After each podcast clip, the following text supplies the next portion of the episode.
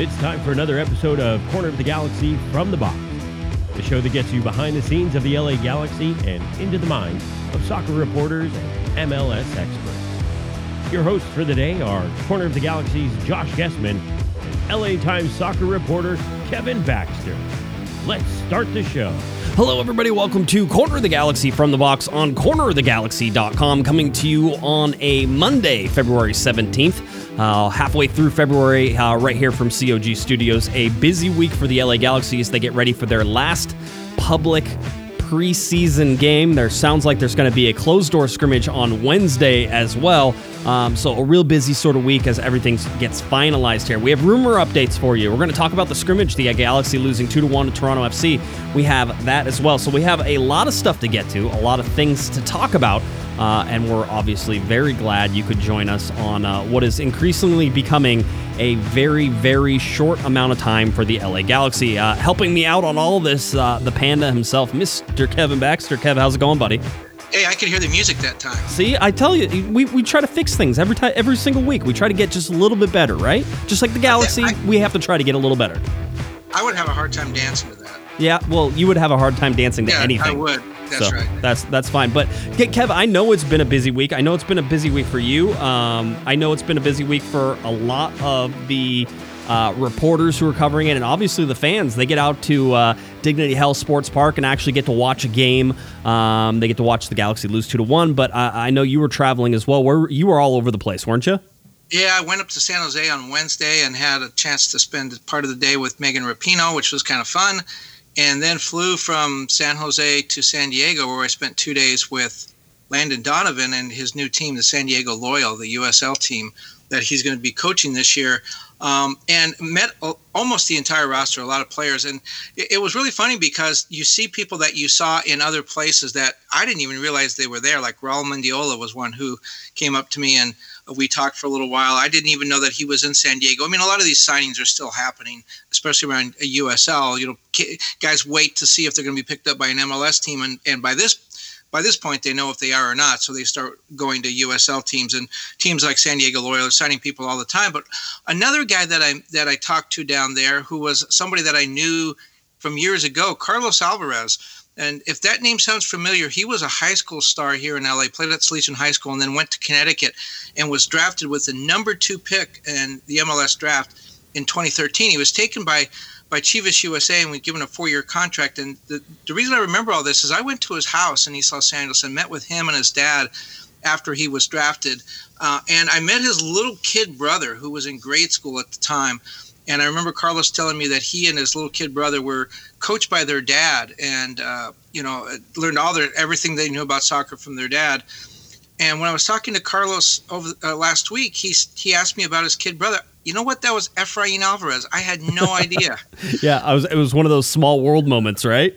Well, and it goes on from there. I mean, um, uh, you know, Carlos had his career was was really pretty much destroyed by by uh, you know the the collapse of Chivas. He he had a four year contract. He was traded to Colorado because Chivas was going to fold and the league did not want to pay his salary. He didn't fit in there. He's been bouncing around ever since. Um, but you talk about small world. He married a woman, Renae Cuellar, who is a star with the Xolos Femenil of uh, in Liga MX, and also is a stud with the um, Mexican women's national team, she went to Los Altos High School, which is the rival school of where I went to school uh, out in Hacienda Heights. Um, so there's another kind of small world thing. I mean, all, I, like I said, I did this story on Carlos. Obviously, I did not research it very well because uh, it seems like I missed a lot of stuff. Yeah, it, it was it was one of those. It's, it's, interesting, and Landon Donovan obviously starting that team uh, down in San Diego. So all that is is you were telling me something by, about his ownership too, right? There's he's one of uh, three owners. Right, one of three owners, but uh, only one owner really put in any substantial uh, capital into this. And one of the owners put in reportedly around $10 million.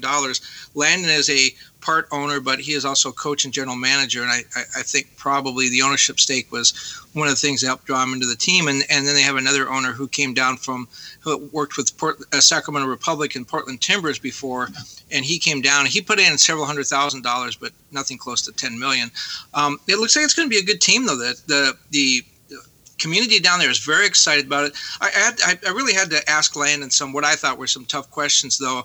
You know, he came, he retired with the Galaxy, then he came back from retirement, then he retired again, and said he wasn't going to play again. Then he wound up in Leon, and he didn't play there. Then he came back and he played indoor for the San Diego Sockers, and now he's a coach. And so my questions to him were, why should we believe that this is what you're really going to do? You're going to be here four or five or six months, and then you're going to move on to something else, just like you did with the Galaxy, just like you did with Leon, just like you did with the soccer. And he said, no, the fact that he's a father now, uh, it's changed the way that that he views things. He said he has this new.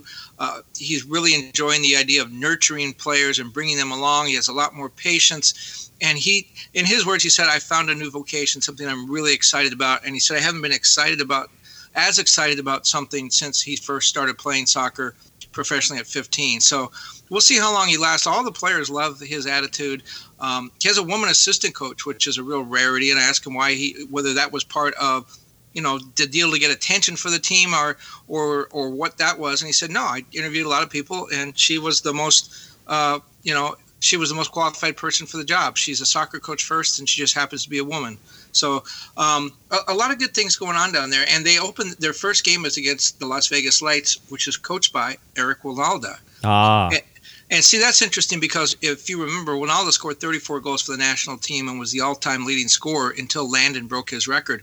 I can't. Well, for sure, there's never been a game coached by the the, the two former leading scorers in U.S. national team history. So, um, and I asked somebody about that. I go, uh, wow, that's really fortunate. You know, what a quirk in the schedule to have this game, you know, be the first game uh, uh, of the USL season. It's going to be on national TV March 7th, and this will be great. And they said, do you really think that was a coincidence?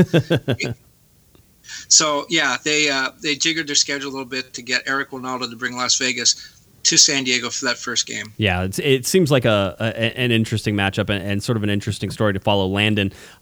And one of the things we really wanted to talk about was the live show coming up on February 22nd. That's right. Uh, we've told you many times before, 222 at 2 p.m. Uh, all of that basically stays the same. What we want to do is just shift that just about 15 minutes earlier. So think 222 at 2 p.m., uh, but then think 1:45 p.m. so that way we can get everybody there. What's going to happen is uh, what we understand is that about 11 o'clock the doors will open at Dignity Health Sports Park. Uh, we know that uh, there then is a game that kicks off, I believe, between Toronto and the Colorado Rapids, um, and that happens at 12 p.m. Uh, and then from 12 p.m., uh, what we get is uh, basically that game going on. So at one o'clock, we're going to start showing up to the stage, and I should mention uh, on the Connecta Plaza uh, at the stage. So basically, if you go to the concourse and you walk all the way towards the back, the far southeast corner, there's a stage on the back of one of the restaurants there, and they call that the Connecta Plaza.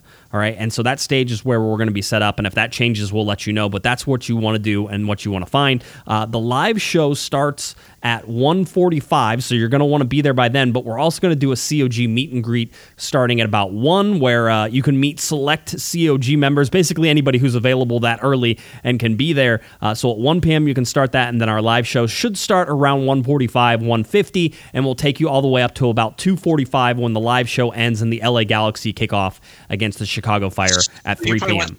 You want me there about 250 then? Yeah, about, I was going to say 3 315 works. No. Um, yeah. No, no. I mean, listen. Lots of people have talked about you know getting getting a chance to meet everybody and say hi. So it'll be a little bit of a meetup before we even record, Kevin, which I think works uh, pretty well. But I don't know about you. I I walked this. I saw where it as where it is, and I think it's you know pretty much the perfect spot uh, for everybody uh, to sort of join us there and and be part of uh, part of the show. So I'm looking forward to that. I don't know about perfect. I mean, you can't see the field from there, yes. and there doesn't appear to be any beer within close proximity. Approx- approximately like four steps behind the stage is where the beer is. Like, lit- I, I don't know if we could be any closer to the beer without the beer actually being on us. So four whole steps. Yes, yes, it, it won't be far. So there's some picnic tables and some shade and stuff like that. So uh, hopefully we can see uh, everybody coming over there. But we really wanted to take this moment and say, please come, please show up. Um, you know, your support means a ton, but we'd really love to have your interaction there. We are planning to have uh, some special guests, and a lot of that depends on sort of who's available the day of. So it's not even something I can tease. Um, but we, oh, we, I can, I can tease it. Yeah, who who, who are you going to tease? Well, there could be some Galaxy front office personnel. I would I would expect that that's probably the most possible one to, to show up as a Galaxy front office personnel. But if you really want to tease, there's a possibility of getting some Galaxy players as well. It kind of depends on who's not playing in the game that will kick off about 15 minutes after we're done. Yeah, it has to be guys who aren't in uniform. Aren't in uniform. So, uh, hey, listen, we'll make our request. We'll see what happens. But we want everybody there, uh, certainly so that you can show up and, and have some fun with us. Again, the last preseason game for the LA Galaxy, uh, which means something. You're going to get to see basically the, the team that will take on Houston, maybe, maybe not. We'll, we'll, we'll check all that stuff. Well, if injured players talking to us, they're not going to probably take on. Well, they might take on Houston. You never know. You never. You can never tell. Uh, but anyway, so that's what we have. Well, let's get to Kevin. Let's get to the the recap. Uh, let's talk about the scrimmage. Talk about the Galaxy's two one loss to Toronto FC. A game, a preseason game that saw a red card and one team play what short a man for uh, just shy of two thirds of the game. Um, so I don't know how much we can really take from this. Even Guillermo Barros Schelotto in the press conference afterwards was sort of like, you know, you don't really want to see what it's like to play 10 v 11. Uh, you'd like to see 11 v 11, but having said that, he thought that they played better 10 v 11 than they did 11 v 11. Well, I mean, there's a couple ways to look at it. First of all, Greg Vanney, um, Toronto coach, I, I, I, I'm not. I we were told afterwards that if it's a gated game, which it was, meaning played uh, in a stadium where people had to pay to get in, that all the rules apply. In other words, just you know, you, you, a red card is a red card. You're expelled. Those kind of things. Apparently, there was unlimited substitutions, yes, right? So, yes. so what you know, what rules do you accept and which rules don't you accept? I mean, I think if Toronto had pushed it. Um, they might have been able to get the, the, officials to agree. I don't know if they would have been able to, but I, I, don't understand what Toronto got got out of that by playing with ten men. I mean, it or playing eleven men against ten. It doesn't help them at all because now they're out of their their regular formation. They're playing a different kind of soccer. They're they're pushing for a goal rather than playing a full game. Um, I, I, thought the Galaxy actually got a lot more out of it, and the reason I say that is because at some point during the season they're going to have they're going to go down to ten men. You, you, you know, it's going to happen, and I know that that Guillermo wasn't happy about it, and he w- didn't really want to practice that in the preseason, but he got a chance to do it, and his players got a chance to do it, and I think they looked really comfortable doing it. And so when that happens during the regular season, I don't think they're going to panic. I think they should feel very, very confident um, that they can play that way. They gave up a goal at the very end of stoppage time, not really a sloppy goal, but but not a great goal. I mean, I think it was one they probably should have stopped, and then they gave up a goal on a penalty kick. So essentially, they gave up one sloppy goal, uh, like you said, with about 58 minutes down a man. I think they should take a lot of confidence from that game. Yeah, it, seems that that is that is sort of the the route that everybody's gonna gonna focus on. I'll, I'll tell you the red card in my mind, and I've seen people argue about this all over again. There's no stomp by Katai. This is uh, Laurent Ciman came in and sort of slid underneath Katai. Katai just stepped where he thought the ball was going to be. It turned out Ciman was there, and he stepped on his leg. Yeah, it probably didn't feel great. Could it have been a yellow card? Sure but there certainly wasn't anything reckless or nor or an intent to endanger anybody um, in that play. And so this is where you have to sit there and question the referee's motives in a game like this. In a game like this, you know that the that you're trying to that this is just a preseason warm up that everybody's trying to iron out the kinks. So as a referee, you need to understand that if you give a red card, you've ruined this entire event for both of those teams. I mean, you can say the Galaxy took something out of it, Kevin, which you're right, but you know what the Galaxy didn't get any of was their three-star offensive players who all plan on being very important integral parts of this Galaxy offense playing together because that didn't happen. Um, so you know whatever MLS needs to do, whatever anybody wants to sort of try to figure out, um, they, it needs to be better than this. If this is a preseason scrimmage, as it is, you need to understand. I don't care if you take Katai off. I mean, you can first of all, you know, VAR was in use, and so they actually took a look at this on VAR and they let it stand. I mean, if you're the VAR official, you even get a chance to help the referee out and be like, dude, it's a preseason game. Just give him a yellow card and say, you know, don't do that again. And Ciman wasn't angry at Katai, and Katai wasn't acting like he tried to hurt Ciman. They they went and they shook hands, and everybody was just sort of standing around. The only person who seemed upset about it was the referee, who then had to deal with Chicharito and Sacha Kljestan coming in and sort of saying, "Hey guys, what you know, what what was the deal here?" Um, it was it was a wasted opportunity for me for a preseason game. It's a wasted opportunity for people who actually spent the money to come out to a preseason game um, and, and, watch it. And you don't want to see you know a 10 v 11 game, uh, not in the preseason, not whenever you want to see how a team is coming together. Now, Galaxy Two played on Saturday as well, correct? I, I, No, not not before. It was the other. It was the other two teams. Uh, it was Toronto. It wasn't Toronto. It was uh, Colorado and Chicago. Fire played before that. Okay, but and out on the track stadium, there wasn't a Galaxy Two game. Yeah, yeah I'd have no idea. Couldn't tell you. I was uh, because it's interesting. You talk about the officials, and I'm not going to pass judgment on on whether they were good or bad because, and, and, and in any case, these officials were not part of that decision. It was the center referee, but. Um, there were three siblings that worked that game. Felisha Mariscal, who is a um, uh, from Chula Vista. She's part of a family of officials. She actually worked games at the Women's World Cup in France this last summer.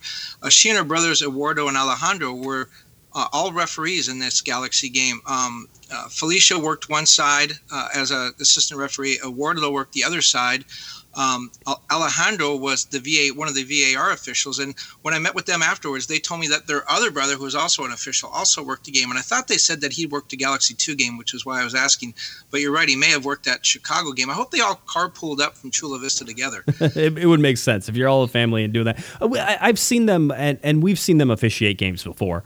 Um, whether it's, I think it's been preseason or some maybe U.S. Open Cup games or something like that. They're local, um, you know, semi-local. Let's put it that way. They're semi-local. Um, and so you see them a lot in the preseason. And I have nothing. It's just to me, it's it's just not it's not worth putting the whole thing together if you're going to play this game 10 v 11.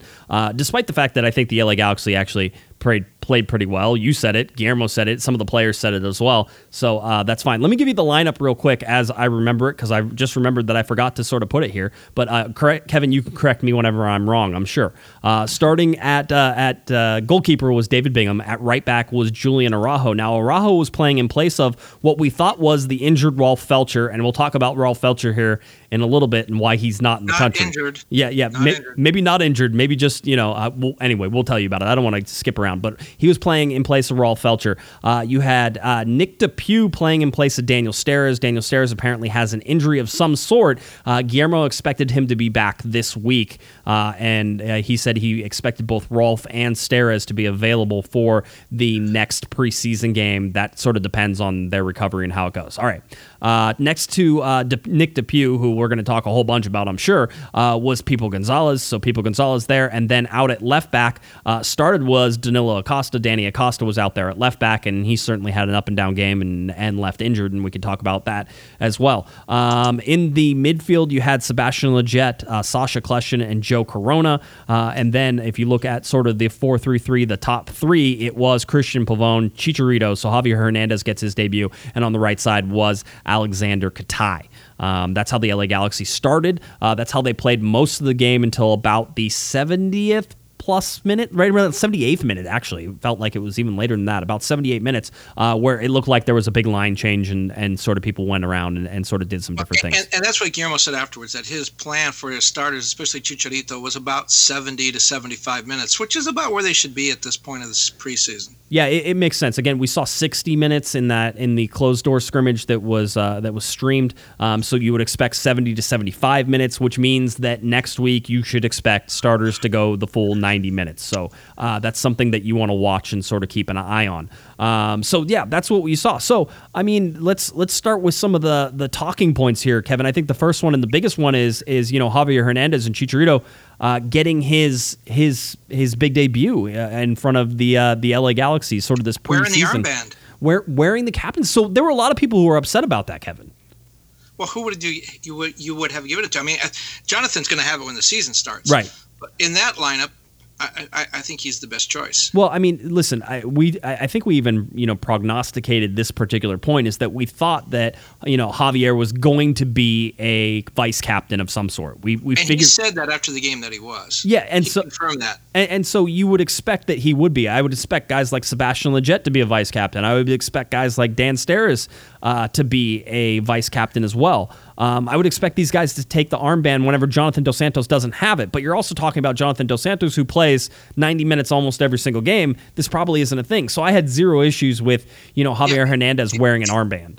The only other starter maybe that I would have given it to might have been Sacha. I, I understand that, yeah, Sebastian and, and, then Bingham, you know, he's a veteran, but he's a goalie. He's not out there in the middle of the field. What you want, first of all, the, the, whoever you pick has to have the language proficiency, meaning if you have a referee who speaks English or Spanish, the captain has to be able to talk to him and Javier is bilingual, so that's perfect. Uh, but then he also has the gravitas, he has the status to go up to an official. Um, not that some of these other guys don't, but I think when the leading goal scorer in the history of the Mexican national team comes up to a referee, I, I think maybe that referee gives him a few more minutes and gives him a little bit more leeway to argue his point than he might somebody who doesn't have that status. I think Sacha probably has that status. Javier certainly does. Sebastian, maybe. I, am not that totally convinced because he hasn't had the, the career those other two guys have. He will at some point. Um, so I had no problem with it. I thought it was a good decision, and and it, it's a guy you're paying a ton of money, and he's the face of the franchise. Why why wouldn't you want him wearing the armband? I mean, there's certainly, and, and you can point to history showing that you know there was a uh, there was an uproar whenever David Bingham joined the LA or David Bingham, David Beckham joined the LA Galaxy and got the armband. I think this is a reaction still to that. Um, but this is it seems like it's a totally different. Jonathan Dos Santos is going to be the captain. Um, that has been all but confirmed this year. I don't think Jonathan said it, and I don't know that Guillermo said it, but we we basically everybody has has already understood that to be the case. Um, so Jonathan Dos Santos is going to be the LA Galaxy captain this year. As far as vice captains go, that's fine. Javier Hernandez can wear it, and I think I'm fine with that. Kevin, he has a lot of gravitas. Again, the only other person that I would probably lean to in this particular situation is Sebastian Lletget. Also has that bilingual um, sort of uh, feel to it, and I would say that you know Chicharito and and uh, and Sebastian can arm wrestle for it. It really doesn't matter to me um, as far as that goes. So anyway, so Chicharito gets that. He doesn't score a goal, Kevin. Uh, he is a little, you know, I would say that uh, I think Larry was was keeping track, and he didn't touch the ball until seven minutes into the into the game. Um, he certainly had a slow burn to getting involved, but he did have some good chances, some chances that you'd probably expect him to make if this wasn't preseason and he wasn't just sort of getting used to his team. Uh, for me, it was a perfectly adequate debut, and if he would have scored, it would have been perfect, and you could have said, "Oh, you know, hey."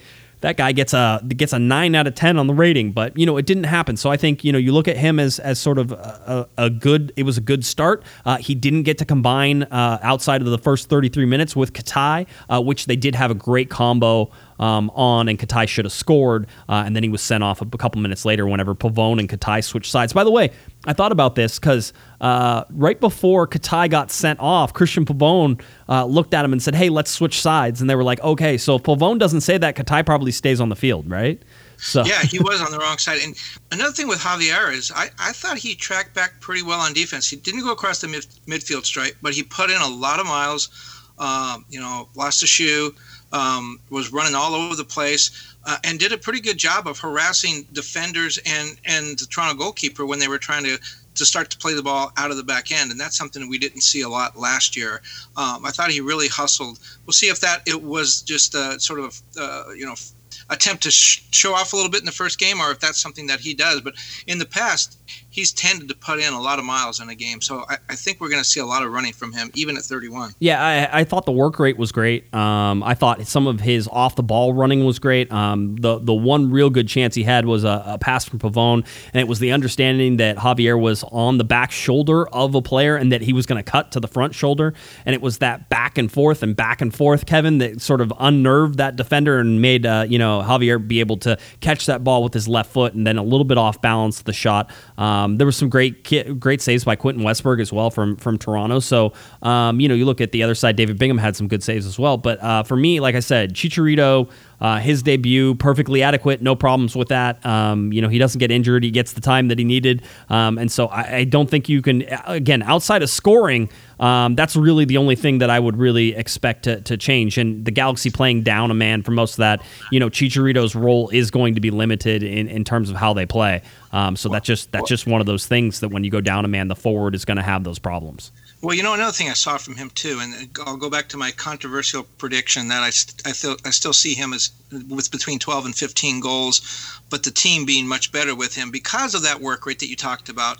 But another thing that I noticed, I don't know if you picked up on this, some of those runs, he was taking two defenders with him and was leaving space open. And the Galaxy didn't take advantage of that uh, to the extent that they're going to need to during the regular season. But if, if everybody is going to double team uh, uh, Chicharito, when he starts to take those runs, if it's going to upset the defense, there's going to be a lot of opportunity for other players. And I see Pavón scoring a lot of goals. I see Katai scoring a lot of goals. I see a lot more goals coming from the midfield. Remember, there, uh, last year with Zlatan scoring 30 goals, there was one only one other player that scored more than three goals. Um, and, and Antuna's no longer here. So I think you're going to get a lot more production throughout the lineup this year. And, and part of it's because – Javier is going to take a lot of the attention of the opposing defenses, opening things up for everybody else. Yeah, uh, certainly. And you talk about Christian Pavón and, and goals. Uh, we have to talk about Christian Pavón's probably the goal of the year gets uh, wasted in preseason, as we were joking about many times. Uh, Cristian Pavon picked up the ball inside his own half, dribbled past four players, broke three tackles, uh, went from the left middle of the field to the right side, uh, and then launched a right footed shot after his, what, 50 yard run that he made. Um, just maybe just a little shy of that. launched a shot from outside the box, probably about 25 yards, and beat West. Westberg over the top. Uh, it was a sort of, you know, again, I think somebody got it right on on one of the social media sites and said, you know, if you saw this in in the EPL, you would be sitting there, oh, what a great goal, what a great player that is. And because it's MLS, everybody's saying, oh, well, the defense was horrible. Um, this was a this was a designated player for the LA Galaxy, Christian Pavón, doing what designated players are supposed to do, which is hoist this team on his back and score goals, especially after the red card to Katai, you know, not too long before that. So um, this is a guy who is, is looking to make a difference this year, Kevin. This Christian Pavone is going to have to shoulder a lot more of the load than he did in you know his 11 games that he had last year, um, and he was still outstanding in those 11 games with I think three goals and eight assists. Um, so he he played really well, but he's going to be a goal scorer this year, and I think the movement between him, Katai, and uh, Chicharito are, is is going to be something that's going to unnerve any defense in Major League Soccer. Uh, but that doesn't mean that great players aren't playing, and I think the Galaxy have a front three that is uh, that is going to scare a lot of people. Well, if you're going to put Katai, if you're going to put, excuse me, if you're going to put Pavón down and say, oh, that wasn't a EPL worthy goal. Remember, this guy is an Argentine World Cup player. He's a player that a lot of clubs in the EPL were interested in and probably still are interested in. I mean, he's he's a very young player. Let's let's let's you know he's probably going to wind up in Europe at some point if he keeps playing like that. Um, um, one thing I thought about the goal though is is he had made such a long run and expended so much energy, as you said, avoiding those tackles, getting around those defenders. He was well outside the box when he shot, and and it was a perfect shot. It went up and over the goalkeeper and then just under the bar. It was a perfect shot. But I kind of got the impression that the shot was like, I am exhausted. I don't have touch to lay this ball off. You know, when a lot of times after a run like that, you to, to pull up and make a soft pass and hit somebody in stride, it's almost impossible. I kind of felt like the idea was, I'm at the end of this run. I've got to get rid of this ball, and I can't lay it off to anybody because it's just going to go beyond the end line. And so he struck it, and uh, perfect touch. Yeah, I it's mean, one of the best goals I've seen in person, by the way. Yeah, it, it was, and and that's I don't think that's to diminish any of the skill in that. I mean, you know, he's running out of real estate in that direction that he was running. There are people who are going to close him down. There are sorts of things. The the best the thing that really happened here is Toronto gave let, laid off just a little bit enough, and I think that's what Pavón is going to thrive at uh, right now. I think that's really what you're going to see him uh, do is exploit the space that he's given, and whether that's passing or whether that is you know finishing goals. I, I think that's really um, you know the important part of, of Cristian Pavon. And I think it's interesting that, you know, you look at somebody like Guillermo Barros playing with two inverted wingers, and inverted in the sense that you have a right footed, you know, Pavón that plays on the left side and a guy in Katai who can hit left footed playing on the right side, and the fact that they invert into the formation, so inside. So their runs on most occasions are going to be from outside in. Um, and those runs going outside in move them towards the player that they just spent a whole bunch of money on, which is Chicharito. Um, the the movement of that and the ability to switch sides and the ability to not have a rooted spot. You know, uh, Chicharito is going to patrol just at the top of that box, and he's going to want the center of the field, but he knows how to open up space. So if he runs to the near post, expect somebody like Pavón to run in behind him. Uh, expect somebody like Katai to run in behind him and run into that space. And I think you saw just a little bit of that. Uh, again, being a smart striker, you go back to guys like Robbie Keane who knew how to run when he needed to run um, which was you know pulling p- players away from the ball, um, so that way there's space open for the ball. Uh, for the guy who has the ball. I mean, even in the you know Pavón case, Chicharito is moving counter to Pavón, so Chicharito's moving right to left as Pavón is moving left to right, and that's what you want to see. You want to see that rotation, and that rotation, especially with three players, is hard to mark. Um, I, I, really think that there's going to be. Um, well, you know, there's people predicting right now, and I've been watching it, and I've sort of been saying, okay, we'll see, we'll see. Um, you know, you talk about Chicharito's goals, Kevin, in terms of how many goals you think, 12 to 15. Sure, that could be good. But what you might not expect is that you might get, you know, 15 to 20. I think it's higher. I actually think 15 to 20 is probably Chicharito's ceiling on there. We're not too far off on the 15, so we say 15. Uh, but 15 to 20 for Chicharito. If you can get 15 from Katai and 15 from Pavón, uh, all of a sudden you're playing with fire. And in fact, I think they can score a lot more goals than that whenever you add in, you know, a three or a four from somebody like Kljestan or Lletget. Um, so I don't think this Galaxy team is going to suffer on offense. And I think that's one of the biggest sort of takeaways that we saw from this scrimmage is that they're going to have the chance to score a lot of goals. And it looks like they have the creativity to do that. Okay, but stopping goals is the problem. And one of the things Dennis has talked about, and, and Guillermo too, is you don't always just play defense with your defenders. It's a team game. You play team defense. And one of the things that they're talking about is the formation and the way the formation works. And so let's go back to what you were just talking about. We know Chicharito is a poacher. We know that he spends a lot of his time in the box. He scores from inside the box. So if you're an opposing defense, you're going to have to have some some people. And we talked about uh, they were double teaming him. Toronto was. You're going to have to have a couple people, maybe your two center backs, maybe a center back and a and an outside back, following Chicharito around inside the box, so playing very deep. Okay, well, Pavón likes to score from distance, and by distance I don't mean from 40 yards out. That's Zlatan range, but I mean just outside the box. He'll so you have Chicharito in the box. You have Pavón dangerous from just outside the box You've already put two defenders on Chicharito. You got to put somebody on Pavón. You can't just leave him out there on his own. So now all of a sudden, opponents have to drop their midfielders back. All of a sudden, they got six, seven people right at uh, inside the box or at the top of the box that's going to limit what they can do offensively. And I think that is part of the game plan. That more players the opposition has to use in defense to, to guard against Pavón at the top of the box and Chicharito in the box. And then we, we forget about Katai and, and Lletget and, and even Jonathan Dos Santos lurking around there. The more that the opposing teams have to drop those players back to defend, the fewer players they have going forward. And that's going to make your defense that much better because there's fewer opportunities for the other team to break out and get the ball going the other way. Yeah, I mean uh, that's it. Now, now let's flip it. Let's go. Let's talk about the defense. Now we talked about the offense. Uh, I'll tell you right now, the midfield left me wanting uh, with Sacha Kljestan in there and Sebastian Lletget. I, I, mean, Lletget gets a somewhat passable grade. I would like to see more from Sacha Kljestan, understanding that he's replacing Jonathan Dos Santos, understanding that those guys haven't worked together that much. So you want to see some progression in the midfield. I wasn't ecstatic about that, um, but the guy who I was ecstatic about because he was fun to watch, six foot five Nick DePuy, and by the way, it is DePuy.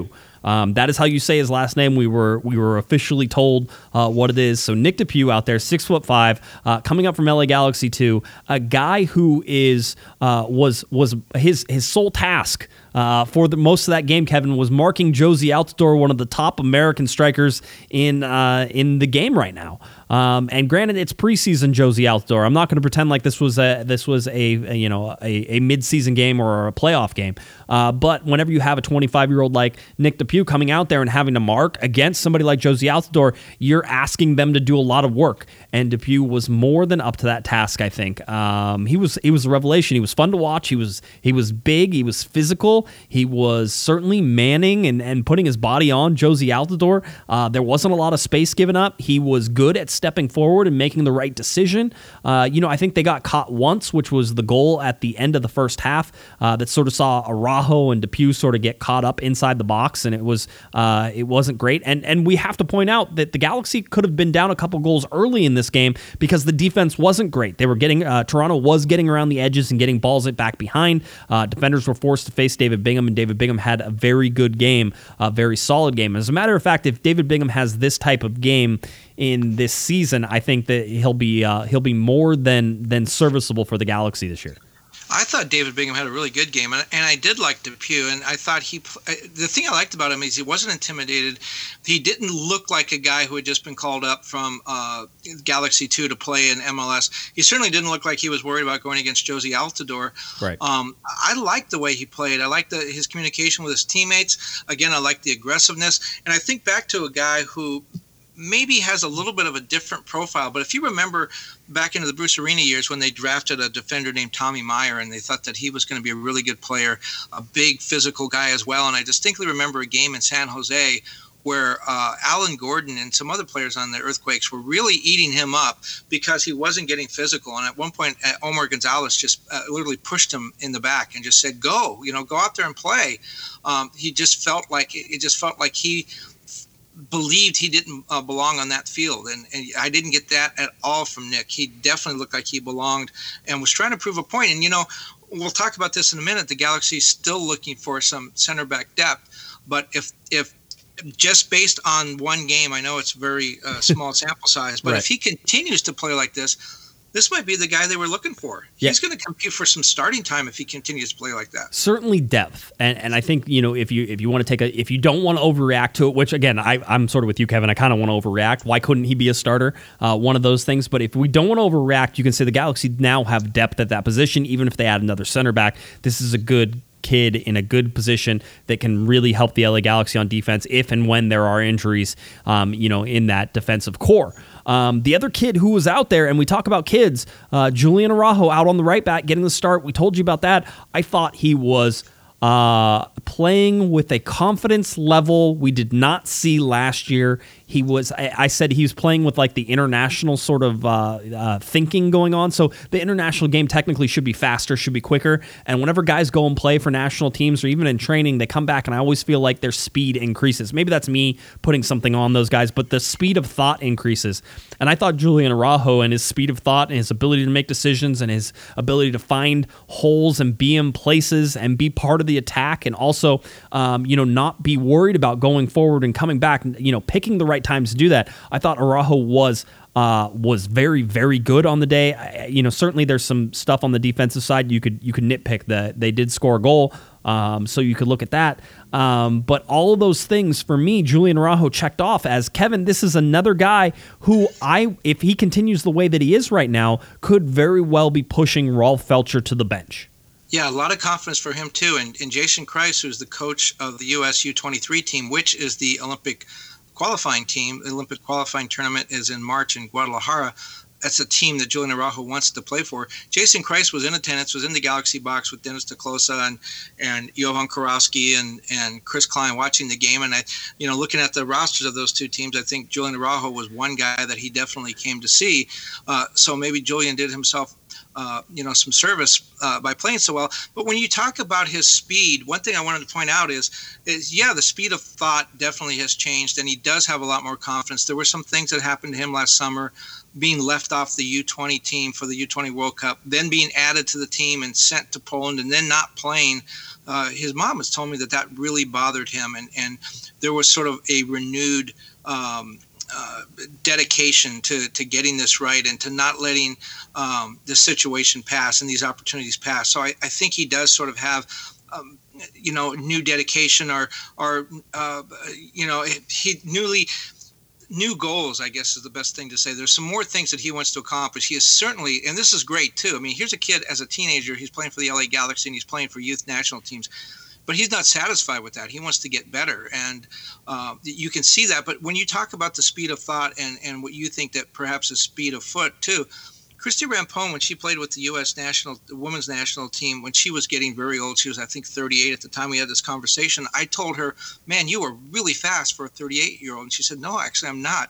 But what happens is the more you play and the more confident you get, the more you learn about positioning. And so all of a sudden, instead of having to make a 30 yard run or a 35 yard run, you're only making a 15 or 20 yard run because you're in the right position. Therefore, you look like you're going a lot faster because you don't have to go that far. You, if you kind of follow that, the fatigue doesn't play a part in that because you're making short runs instead of longer runs. And I think maybe Julian learned a little bit of that too. He's finding the position to be in so that when he does have to run, it's a short spurt and he looks very fast as opposed to a long long looping stride when he's trying to catch somebody from behind. Yeah, I thought I thought one of the the sort of downsides to him and his quickness uh, was that he actually got in the way of what I thought was going to be a, a, sure goal as a, as a cutback.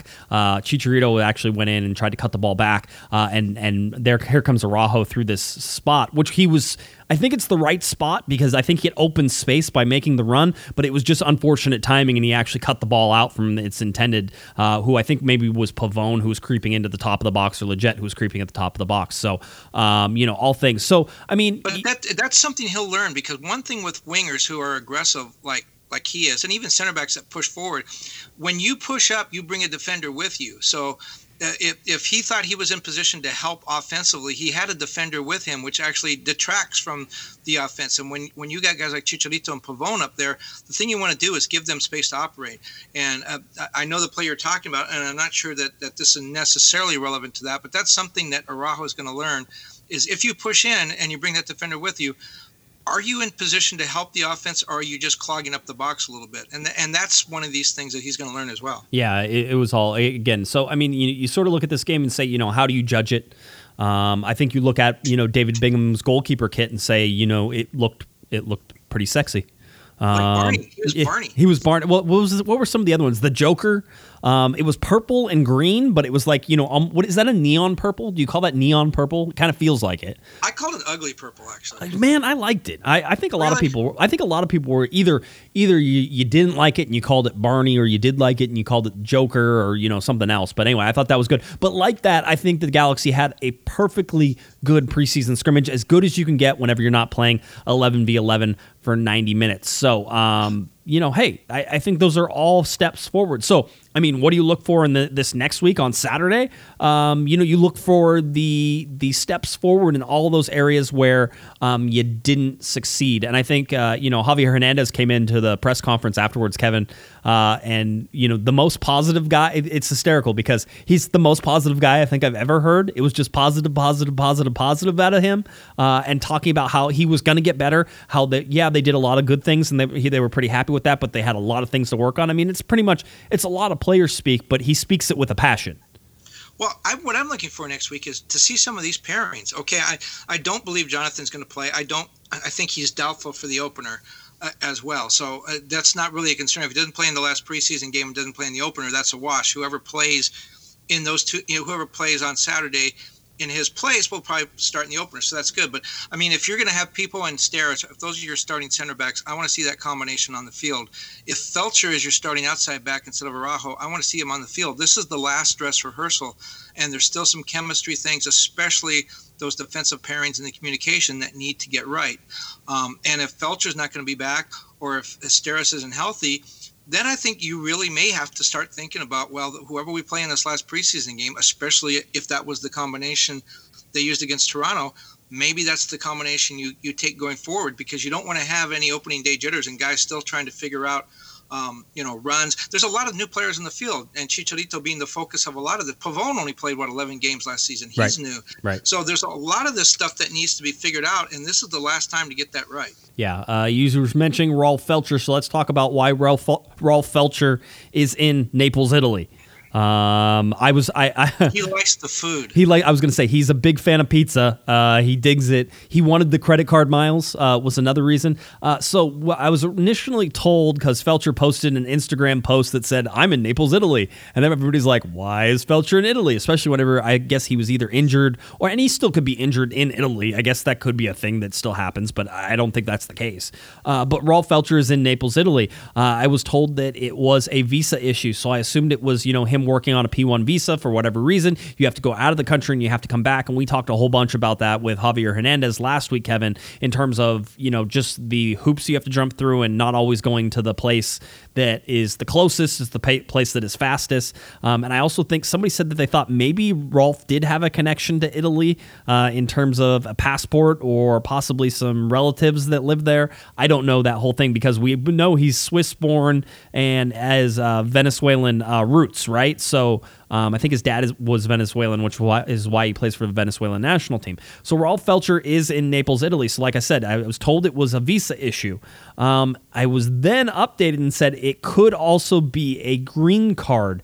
And this is something I think you and I and anybody else who has been talking on the show have really been harping on is why are the LA Galaxy not getting green cards for some of these guys? And the prime number one prime example would be Jonathan Dos Santos. Why does Jonathan Dos Santos not have a green card right now, eliminating him from taking up an international slot? But if Rolf Feltscher is indeed getting a green card, which seems to be indicated right now, his value, he makes $242,000 a year, um, which I think is a reasonable amount of money. Um, his value shoots way up as a domestic player and not an international player. Um, it makes a whole big difference to the LA Galaxy and how they construct a roster whenever you count Feltscher as domestic and you don't have to worry about he's one of the eight slots. And as we've talked about many times, currently, right now, with Feltscher as one of them, the LA Galaxy have eight of eight international slots taken up, and you can go out and buy more if you want to, um, but those are getting increasingly more and more expensive. So Rolf Feltscher getting a green card would be a big roster move for the LA Galaxy this offseason. That, that sort of can't be understated on that.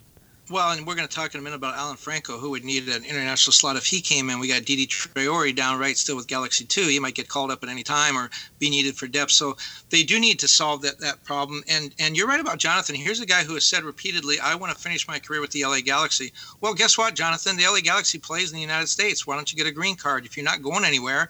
Um, and you know post playing career. I mean, you have the right to stay in the United States legally and, and work here and, and uh, do all kinds of things that you can't do without a green card. I mean, that's worth its weight in gold as well. So um, it, I, I, don't see any reason not to do it for him. As far as the visa thing goes, um, I remember last year it, there are all kinds of different uh, kinds of visas and passports that these guys have. Uh, if you're in Italy, I think um, a, a, couple of players uh, over the last few years have come to the Galaxy from Italy or had Italian passports for some reason. And there is a different status that some of those go through. You have Euro passports, then you have a lot of these guys with South American passports. What I was told by one of the administrative people with the Galaxy is a lot of times, as you said, it's not the closest place. It's not like send Javier Hernandez down to Tijuana and, and, take care of it there. It's where you can get an appointment, where you, the type of visa that you have, or the type of passport that you have, and the type of visa you're looking for. Um, only certain places do those. I'd say all that to tell you that last year Diego Polenta had to go to Canada and actually stay in Vancouver for a couple of days because that was the U.S. embassy outside of the U.S where they had appointments where they handled the type of documentation that he needed to get done. So it had nothing, he had absolutely no ties to Canada whatsoever. But that office in Canada could handle what he needed to get done. And so, um, whatever is going on with Rolf, if indeed he's taking care of immigration issues, they decided that the, the, the U.S. consulate or embassy in in Italy was the best place in Naples was the best place for him to go to do that. Yeah, which is which is kind of funny. Hey, it's a world game. That's how it works. So anyway, we'll update you on that if uh, if we get any word one way or the other. All right, this one is all Kevin. Uh, and certainly we got. Uh-oh. Yeah, I know. It's not good. no, not no, no. It is because you have the information. We talked about this. Um, this is this is one of those things I immediately started getting you know DMs about as soon as there so, there was sort of any hints of this happening. Um, now that some people may know this name, some people may not know this name, but Kobe Hernandez Foster uh, is a 17. 17- he wears number 24 on his back and number eight on his front, by the way. Mm-hmm. So that that makes some sense. Um, he is a 17 year old standout with the LA Galaxy Academy. Uh, this is a guy who has been highly touted most of his career as you know one of the next big up and coming uh, LA Galaxy players that goes along with like you know uh, Mendez and Llanez and and a bunch of other guys who have sort of been talked about Araujo and Efrain Alvarez. Um, all these guys have sort of been mentioned in this same sort of group of standouts that are coming through. And so Kobe Hernandez Foster, uh, whenever the rumors sort of came out that he was going to Wolfsburg in Germany, um, you know, I got started getting text messages saying, "Hey, you know, the Galaxy missed on another player." Um, I think the answer is yes, but also there's some caveats in that. So, Kevin, I know you talked to uh, to some people and figured some of this stuff out, right? No, actually, he wears number 54 for Galaxy 2. But yes, I did. He has seven or 23 caps with the U.S. U17 national team. Played in the World Cup last year in Brazil. Um, made his debut for Galaxy 2 when he was just 16. Um, but what had happened is he told apparently um, remember Wolfsburg pops up. That name all of a sudden gets your attention because that's where, where Llanez wound up. He's playing for the U19s there, and, and he just scored his first goal for the U.S. national team last month in that friendly at at uh, well actually February 1st, the friendly at at Dignity Health Sports Park. But to, to talk about Kobe Hernandez Foster, he came to the Galaxy and to Dennis te Kloese during the summer and said, "Look, I want to explore opportunities somewhere else." Um, uh, they parted ways on a very they have a very good relationship. Dennis said there was no hard feelings that uh, he that Kobe told them that he and his family and his agent wanted to explore possibilities in Germany. It was with Wolfsburg. And Dennis said that they actually have a very good relationship with Wolfsburg and that this act, losing Kobe Hernandez Foster is not necessarily just a one way street. He could always come back. But that if he succeeds in Wolfsburg, even at the youth, youth level, there are some contractual uh, stipulations that the Galaxy will benefit, whether it's money, players. I don't know exactly what it is. Dennis wouldn't go into detail. In, in fact, he said, I cannot go into detail. But he says, I'll tell you that if he makes an impact there, it will be very beneficial to the Galaxy. They're very happy with that, and they wish him all the best. Um, and uh, that to me also suggests that perhaps Llanez, and, and you were one that were talking about this earlier, that it looked like Dennis mended some fences with Uly when he came in. If you remember, he sent him a Galaxy kit. Um, Llanez always talked about he didn't think he got a chance to play for the Galaxy first team. So Dennis, one of the first things he did is send him a first team kit with his name and number on the back. So I, I think there's been some fence mending going on there. This is a good thing. If Wolfsburg winds up being a place where some of these young players can go and get better competition, competition they can't get from Galaxy 2 and USL. Um, this may all work to the Galaxy's benefit. Dennis certainly thinks it will, and said that it's it's to their benefit that this player leave the Galaxy Academy and go play well in Germany. Yeah, which uh, you know, at least in my mind, if we get to prognosticate there, Kevin, seems like you know there's some there's some payments that will be due the LA Galaxy if in case if indeed that is the uh, the fact and we we've talked about those solidarity payments I think before on podcasts and sort of how lower league teams get paid and so in this case the LA Galaxy um, were the developers and the academy and the developers of this player you know throughout their system and so they might be due some money if indeed that happens and um, you know, we talked about Llanez and, and scoring for the U.S. men's national team, and I've said, you know, this is always the place where he can come back if that ever, if he ever decides that he wants to come back to the United States. You know, the LA Galaxy seems like a place where he'd want to go. Um, the same sort of goes uh, for Kobe Hernandez Foster as well. I, I think the relationship is good enough that if he wanted to come back to LA, if he wanted to come back to the Galaxy, that he could do that, Kevin. And I, I think that's that's a success in terms of how the academy has changed and has being managed right now. I think you have to give that a success to the LA Galaxy. I think you have to tip the hat that if there is some financial, um, you know, some financial stuff that comes the LA Galaxy's way, that they're doing what they're supposed to be doing in terms of developing those players. Ultimately, you'd like to see them, I think, Kevin, play on the senior team for the LA Galaxy, but there are only 11 starting spots in every single day, and we've seen many times that young talent, it's difficult to break through a lot of times in in Major League Soccer, uh, especially. And, and, yeah, yeah. Go ahead. Well, and what this is is it's a safety valve. It's saying, look, you know, you you're a forward. We just signed Chicharito. We got all these guys. You know, the chances of you at 18 getting to play here anytime soon, probably not real good. Hey, you want to go to Germany? That's awesome. We'll try to help make that happen. And what they're telling these players is, look, if you come here, put in a you know good work, work hard, establish yourself, and there's no spot for you at the Galaxy, or it looks like it may be a while, we'll find a place for you to play that's all these kids want. Uh, you know, these kids want. I think probably all of them would prefer to stay home at their age as teenagers, stay home and play in front of their family and their parents and friends. But if, if it's not going to happen here and Germany comes calling and they're offering a lot of money and a chance for advancement and a chance to make a, a better career, yeah, why not give those kids a chance to go do that? And and now there's other kids at the academy going, hey, you know what? I don't think I can make the Galaxy, but maybe I can go play somewhere else, and the Galaxy is going to help me do that. It's it's all to the good yeah, it, it, seems to be at least in this case that those are positive. So uh, we'll we'll talk about Kobe Hernandez Foster. We'll sort of keep an eye on it and see what happens, and then if anything happens, we'll tell you more about it. Uh, let's get before we're done with this uh, particular show, Kevin. We have to get to the LA Galaxy rumors and the uh, the rumor around Alan Franco, uh, the 23 year old center back out of Independiente down in the Argentinian league. Um, this is uh, an ongoing sort of, I, I guess I'm going to call it a saga Um, but you know, it's it seems like it's coming to a point. I know there's lots of reports saying a deal is done. I'll tell you, as of course I usually am the guy who tells you until something's signed, it's not done. Uh, and I would certainly say that it doesn't seem like anything has been signed. Um, but there have been multiple levels of agreements, according to at least a couple sources uh, that I've talked to. We talked about on Thursday night, you know, John Rojas, uh, who used to cover the LA Galaxy here on the West Coast, is now on the East Coast. How an excellent job that he's been keeping us informed. So he's been been uh, you know updating us almost every day, and I've been retweeting that out on Twitter.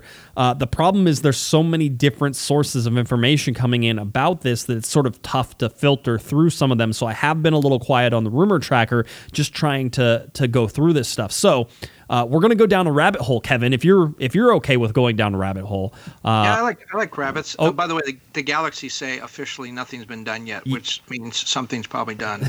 you never know. Um, so so that's so let's go down this.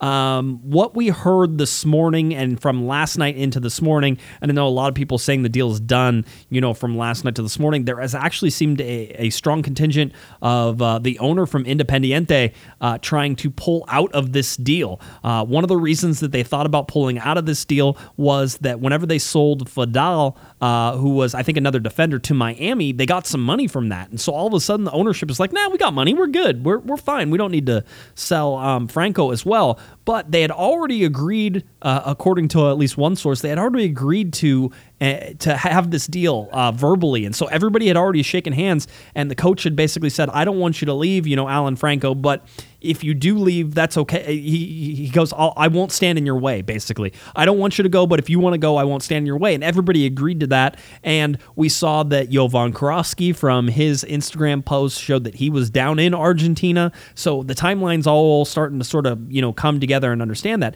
Uh, Kevin, the interesting thing is, uh, as I'm told, and again, John Rojas provided providing a lot of background to me on this because I am not uh, very familiar with uh, Independiente and, and who they are and where they play and sort of who their ownership is. But Kevin, apparently the owner of this team is actually in charge of the truckers union. Um, and so there are there have been um, people upset at the way that he's been running the team, thinking that money from the truckers union is actually going in to running the team, and so they operate this team at a loss and they spend money, and it doesn't matter because the truckers union sort of backing Independiente, which is is sort of an interesting uh, little twist to all this. So it sounded like Independiente almost pulled the offer, but I'm told that Franco actually said, "Wait a minute." We had a uh, we had a deal. We had this verbal deal. I'm not playing if you want me, if you don't want to do this deal. I'm done. Um, and John Rojas has told me that apparently in South America that's pretty common for, for players to pull that. Yeah, they uh, just say truck you. Yeah, that's exactly. I guarantee that's that it'll get flagged for something. That this podcast will get flagged for something, even though that was perfectly rated G, Kevin. So I appreciate that. Um, the truckers union. Come yeah, on, the truckers man. union. I got it. Put that together. Yeah, I got it. Everybody got it. I, it was perfect. Um, but no, I mean, so this is one of those things that you sort of have to keep an eye on as it is. Now, what I'm told is that that stand by Alan Franco seems to have actually worked. Uh, the plan right now, although nothing has been is done quote unquote, is that Franco would play through the rest of their season, which is basically it ends on March 8th. Um, so the Galaxy open on February 29th against Houston. Um, I think their home opener, openers on March 7th um, that following week. So Franco would then play through with Independiente through March 8th. Now, Kevin, I'm about to tell you some some numbers and stuff that are more detailed than anything anybody has ever wanted or want or ever wanted to talk about contracts. And the only reason I'm going to do this is because I want to highlight the the lengths that Dennis complexity, yeah, the complexity, and not only that, but the lengths to which Dennis te Kloese is manipulating the salary cap um, and in, in ways to use that correctly. Now, uh, the offer is apparently $3.5 million for 50%. That values the player at twice the $3.5 million, which is $7 million, right? We all understand that if you get 50% of the player and you pay $3.5 million, that you're saying this player is worth $7 million. Okay, cool. Everybody understands that. Um, here is the Galaxy apparently are going to pay for this in four installments.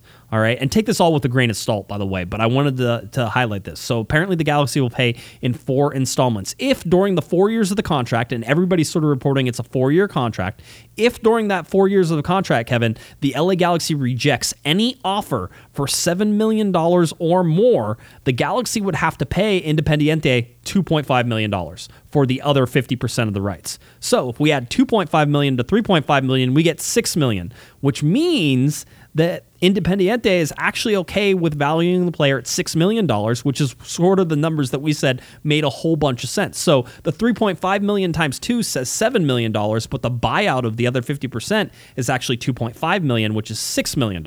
Okay? Again, complexity is there. Uh, if the player is sold, um, if the LA Galaxy sell uh, Franco, uh, then they split that money 50 50 because it's 50% of a stake. Okay. If after four years the Galaxy wanted to extend the contract, they pay $2.5 million again.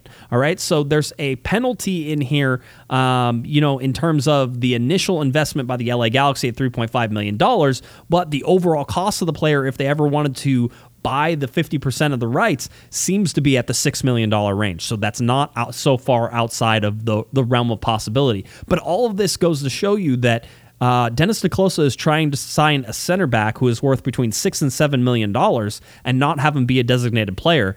And that is an excellent way to get players on your team uh, to manipulate that salary cap. Did, did well, anybody fall asleep on that? you lost me when you said we're going to talk about a lot of numbers. That was the last part I understood. But I will tell you that Dennis and I talked about this on the phone on Friday. We talked about Franco and and and contracts and, and all that. Uh, and he did say that he was trying to get Franco. He said they've been scouting him for a long time. That they really like him and somebody that they really want.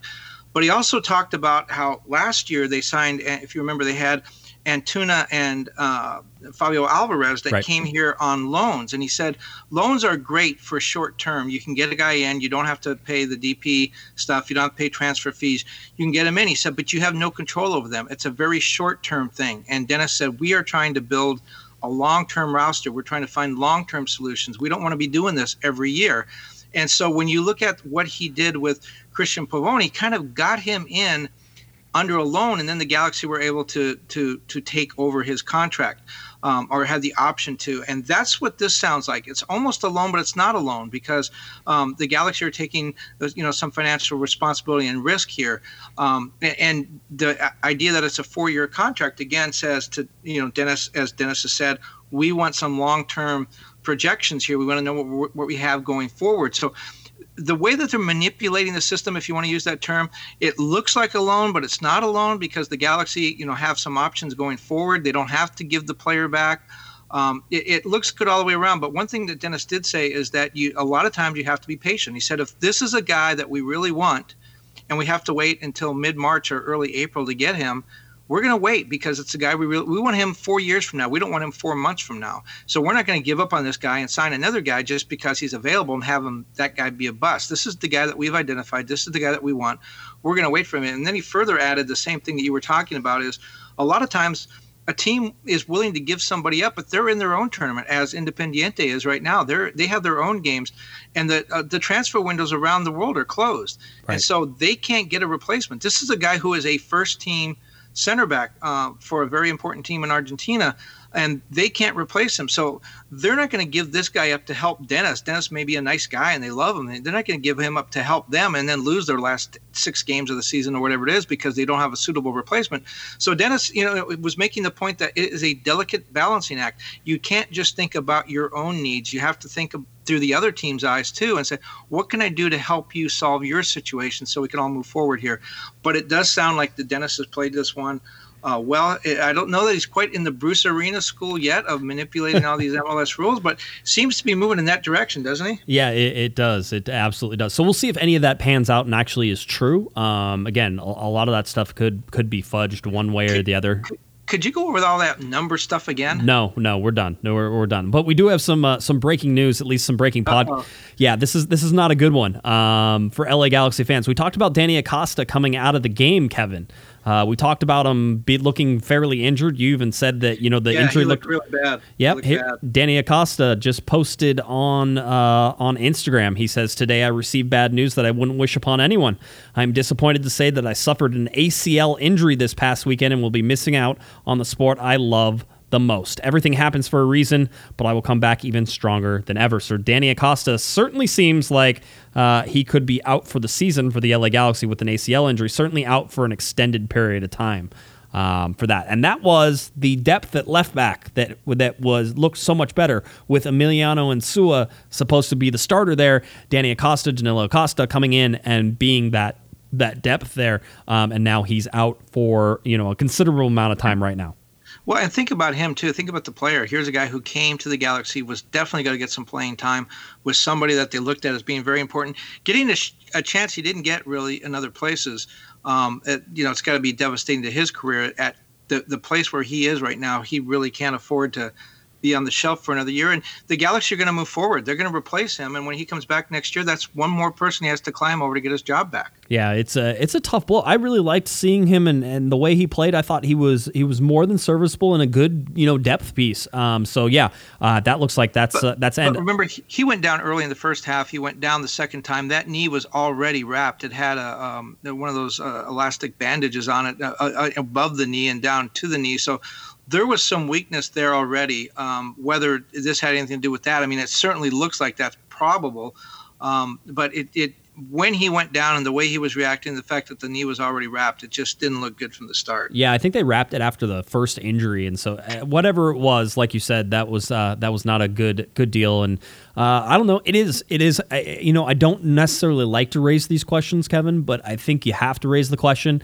Um, right now, I tend to be pretty dismissive of this particular train of thought, uh, but in my mind, uh, you know, you have to ask the question of you know is is Valdecantos is, is Javier Valdecantos putting too much pressure on these guys in preseason. I mean, we've seen a lot of injuries. We know Steres is not 100%. We know Emiliano Insua is not 100%. Jonathan Dos Santos is not 100%. Uh, there's a possibility that Rolf Feltscher is not 100%.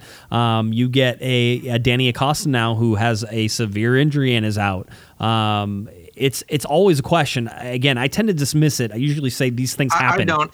I don't. I, I, I think there's a definite connection. We didn't see these. I mean, look at Romain Alessandrini. I mean, he was a workhorse his first, at least his first year, first year and a half, and then all of a sudden he's he misses almost the entire season yeah. last year with injuries. Yeah, Two but, injuries. Yeah, but he was injured even whenever he came from Marseille. He had a history of knee injuries and different problems. So you can't say that that originated with the LA Galaxy.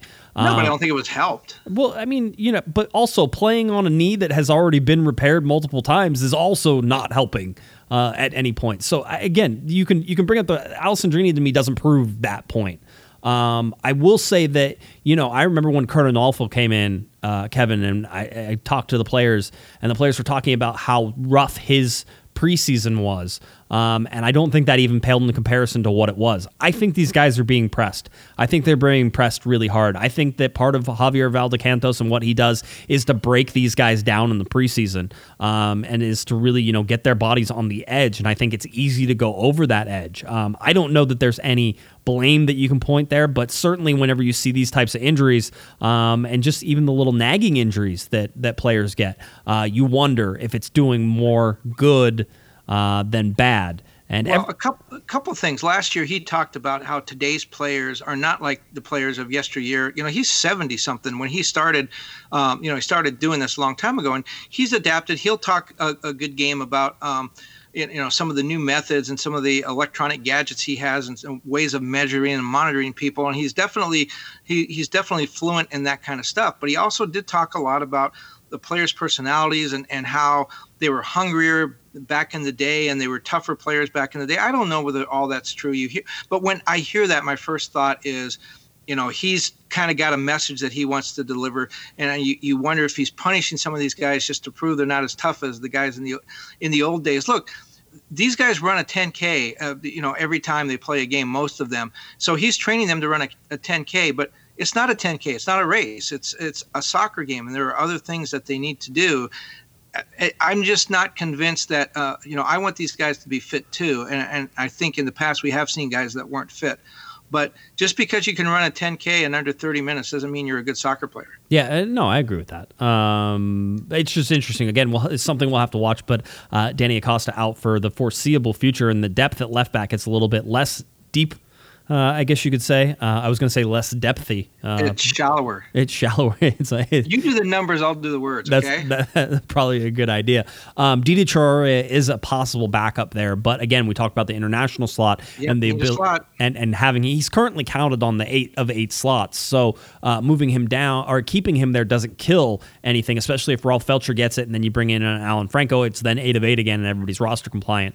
Um, but uh, Diedie Traore is the backup there, and apparently he was not 100 percent either, if I remember, um, because I asked where Traore was for the scrimmage, and that's what I was told as well. So uh, hey, listen, that's normal in preseason. I would expect that there to be little knocks, little little stuff that's bothering people. Um, it's whenever it develops into these larger things like Danny Acosta, and I'd, I'd point out, you know, Paul Arriola over at DC United uh, didn't have anything to do with Javier Valdecantos this year, uh, and he tore, I believe, partially torn ACL um, for DC United then we'll miss uh, a good portion of the year for them as well. So, um, yeah, it happens. Uh, these things happen and these uh, injuries happen. I just think the LA Galaxy fans are starting to feel like they're happening a lot more often uh, than they were in the past. So, uh, again, something to keep an eye on, and we'll give you any updates on uh, on any of the injuries whenever we can. I think that about does it, Kevin. I think we're good, right?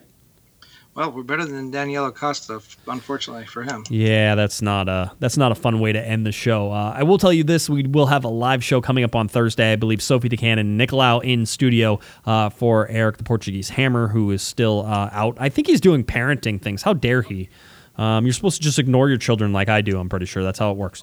Um, but no, so, so Maybe Valdecantos has him doing stuff with his kids. Very Like well very well. running or something. wind sprints uh, up and down the bleachers. So anyway, uh, Sophie will be in on Thursday, and then again live show, live show on Saturday, two twenty two, one forty five p.m. at the Connecta Plaza there on the backside southeast part of the stadium. Get your tickets, get in, get there at one. We'll see you at one. Live show starts around one forty five, and we'll continue basically up until they make us stop because there's going to be a kickoff for the LA Galaxy. Yeah, we come at one o'clock. We, we want to see you all. Valdecantos will be, will be out there putting all of us through our paces. We're going to be doing wind sprints and all kinds of exercises, and you, you'll really want to see that. Yep, yep. Bring your running shoes, right? That's that's what you should do. That's it. That's that's how it is. All right. Uh, okay, I think that about does it. Then, if you're looking for Mr. Kevin Baxter on Twitter, uh, you can find him at kbaxter11, and of course over at latimes.com, where all of Kevin's wonderful articles are posted. So check out Kevin as he covers soccer in Southern California and around the United States. Uh, if you're looking for me on Twitter, it's at jguessman, J G U E S M A N, and of course at Galaxy Podcast.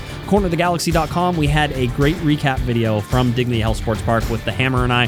So check that out on our YouTube page. Subscribe on our YouTube page. Like our YouTube page. Uh, write reviews on all of our podcasts. Go on Apple Podcasts. Give us a five star review. If you give us a really good one and it's funny, I'll read it on the air. Why not? We can do that. We can steal what other people do and, and do that on here. I'll do that, no problem. So anyway, I think that about does it for uh, Mr. Kevin the Panda Baxter. I'm Josh Pato Guessman. You've been listening to Corner of the Galaxy from the Box on cornerofthegalaxy.com. Have a great one, everybody.